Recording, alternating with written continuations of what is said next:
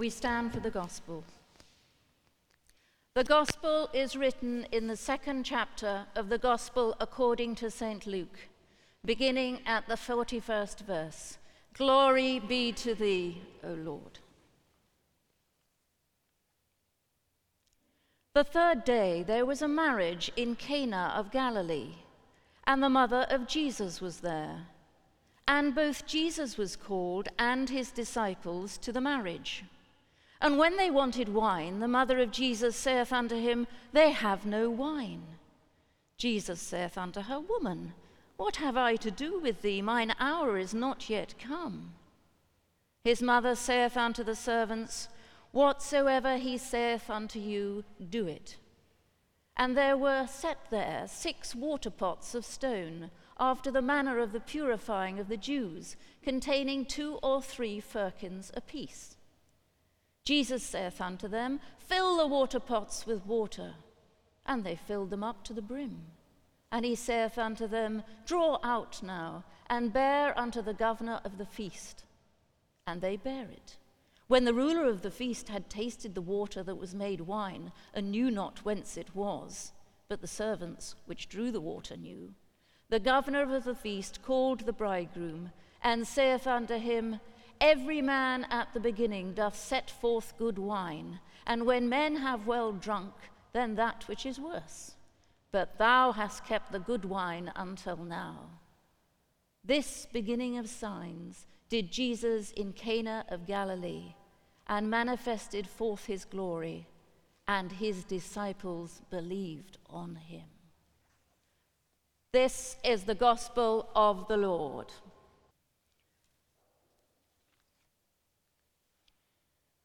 Well, don't we love weddings?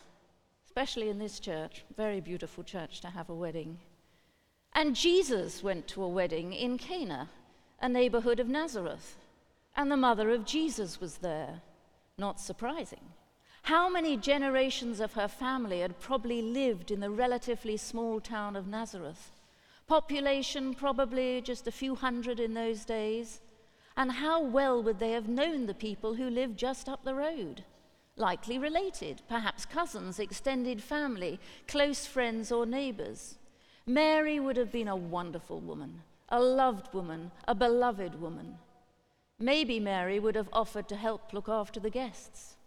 Her character as a godly and helpful woman is demonstrated in her Magnificat at the time of Jesus' birth. Again, this is a major event that is taking place, a wedding. Weddings in those days would often start in the middle of the week and would go on for several days, which, from my experience of my daughter marrying a year ago, seems to be a pattern we are returning to. When people came to the celebration, they came because there had been a betrothal. Probably about a year earlier, the couple had got engaged. This was a legal, binding, covenantal contract that could only be broken by divorce. But the marriage wasn't yet consummated.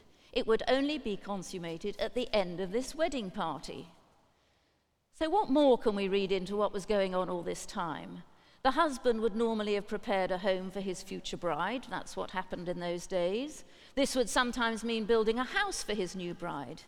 In Jewish custom, it was the bridegroom who took full responsibility for all the cost of the wedding, and his job was to get everything ready. When everything was ready, the house built and furnished, all preparations made for the big day, he could demonstrate that he had what it takes to look to care for his, fa- uh, his wife and to provide for her.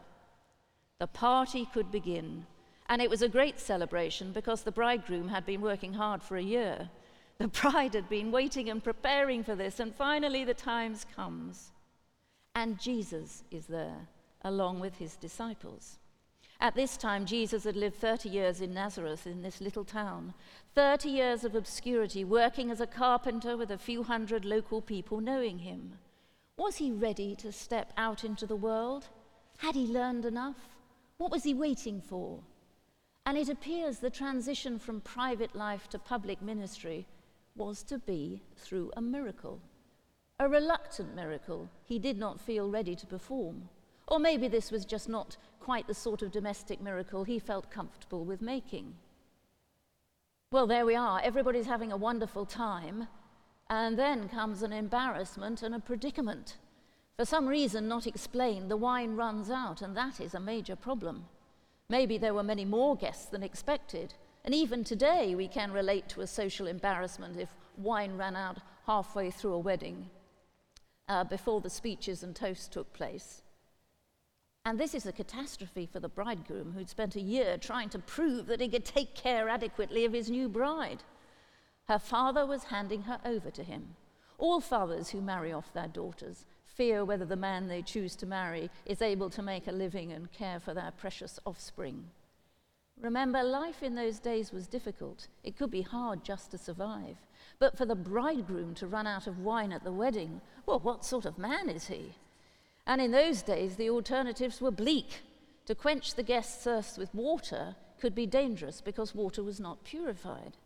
And to quench thirst with insufficiently fermented wine was also dangerous. So the mother of Jesus said, uh, They have no wine. Why was this a particular concern to Mary?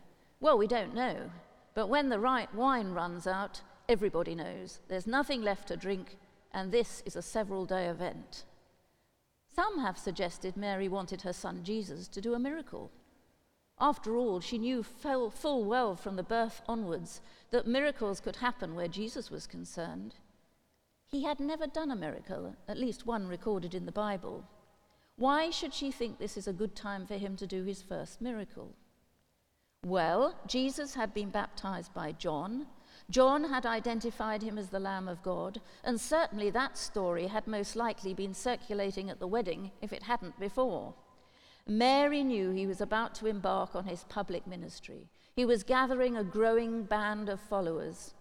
And maybe Mary was thinking that it was timely for miracles to begin here and now. But I believe there's something more obvious than that. Joseph had died by this time. Jesus was clearly a wise, intelligent, and resourceful person who had wise answers to life's problems. And not only that, he cared about people. Jesus was compassionate, he was kind, he was loving, he could see the issues. But he was not convinced the time was right and gives a seemingly abrupt and negative answer to his mother. But whether or not busy Mary stayed to hear his reply, we don't know. She has no doubt that Jesus has the ability to solve the dilemma and gives instructions to the servants to do as he tells them. Maybe Mary is not necessarily asking for or expecting a miracle, merely for a solution. She had every faith in her son Jesus. And Jesus decides that the time has indeed come to show the abundance of God's love. Not just wine, but excellent wine. Not just one jar, but several.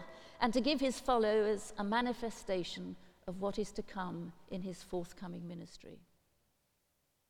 And just as a postscript, a few years ago, I visited Cana with my husband, and we renewed our wedding vows in what is now called the wedding church. The then Archbishop of York, David Hope, conducted the service. It's good to think that as a legacy of this first miracle at the wedding at Cana, that thousands of couples go to Cana every year to do this ceremony, giving their marriage promises a fresh outing and often firmly setting themselves on a path of relationship renewal. Amen.